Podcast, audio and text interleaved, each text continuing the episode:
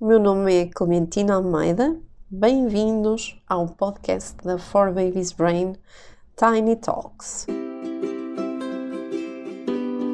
Um podcast para ajudar a criar a ponte entre a ciência e aquilo que fazemos na realidade enquanto pais com as nossas crianças e hoje vamos falar sobre o uso das telas e como conseguir diminuir um pouco esta utilização, em particular agora nas férias. Então, nós sabemos que, dada esta época de pandemia, os mais pequeninos têm sofrido um pouco mais com a dependência dos ecrãs, sejam eles os tablets, os telemóveis, as televisões, os computadores e por aí fora. Só que esta dependência está a tornar-se assustadoramente negativa, quer para a sua saúde física, quer para a sua saúde mental. E vamos explicar como é que isto impacta a vários níveis.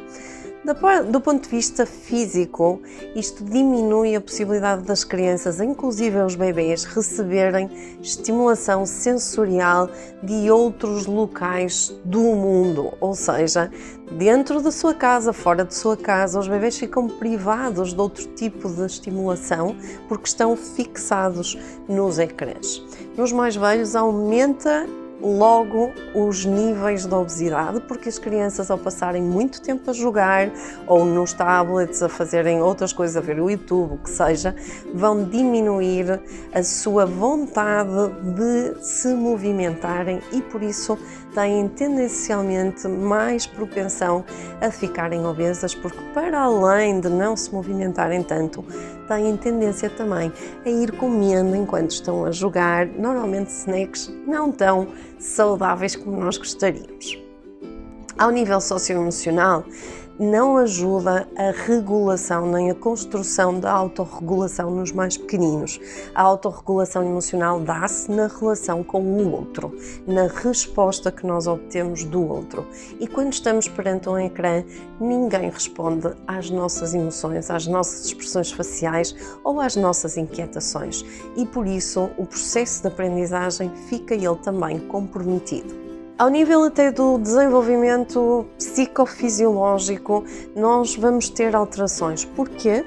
Porque o facto de não estarmos a ver os ecrãs aumenta-nos a segregação da dopamina, que é um neurotransmissor que está associado ao ciclo de gratificação. Todos nós temos isto, por exemplo, quando vamos ver um e-mail ou até quando estamos com fome e vamos comer nós recebemos uma sensação de prazer que nos faz libertar estes neurotransmissores e nos promove a necessidade de continuar. Eu como uma bolacha e a seguir apetece mais uma e depois apetece mais outra.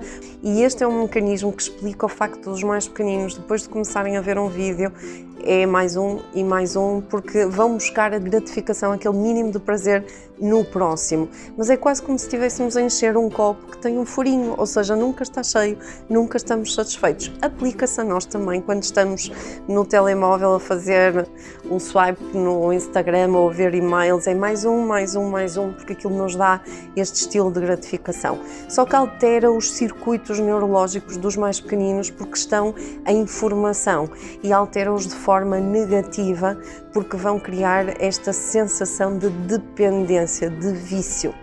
Então, até aos dois anos, zero, dos 3 aos 5, meia hora por dia com supervisão e dos 5 aos 8 ou para fora, uma hora por dia já seria suficiente para os mais pequeninos estarem em frente a um ecrã. Algumas dicas para reduzirmos este tempo. Em primeiro lugar, observe-se a si próprio, veja quanto tempo passa frente aos ecrãs e por isso dê o exemplo.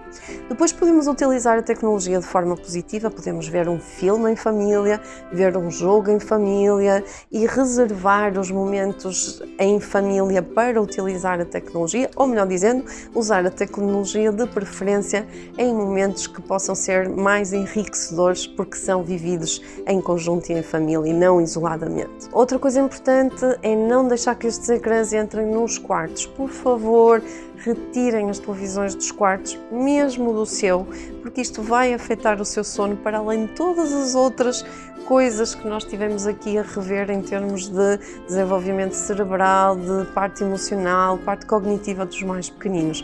Por isso, retire estes dispositivos dos quartos. Mais do que tudo, seja consistente com todas aquelas dicas que possa aplicar. Se for difícil retirar de uma vez só, porque não é a forma mais aconselhada, vá retirando aos bocadinhos até conseguirmos criar aqui algum compromisso. Estabeleça novas rotinas e novos hábitos. Aproveite agora que está bom tempo e criem a rotina de ir dar um passeio em família, de ir brincar para a rua, de poder ir a um parque que esteja próximo, obviamente dentro das nossas restrições que vivemos no momento com a, no... com a pandemia.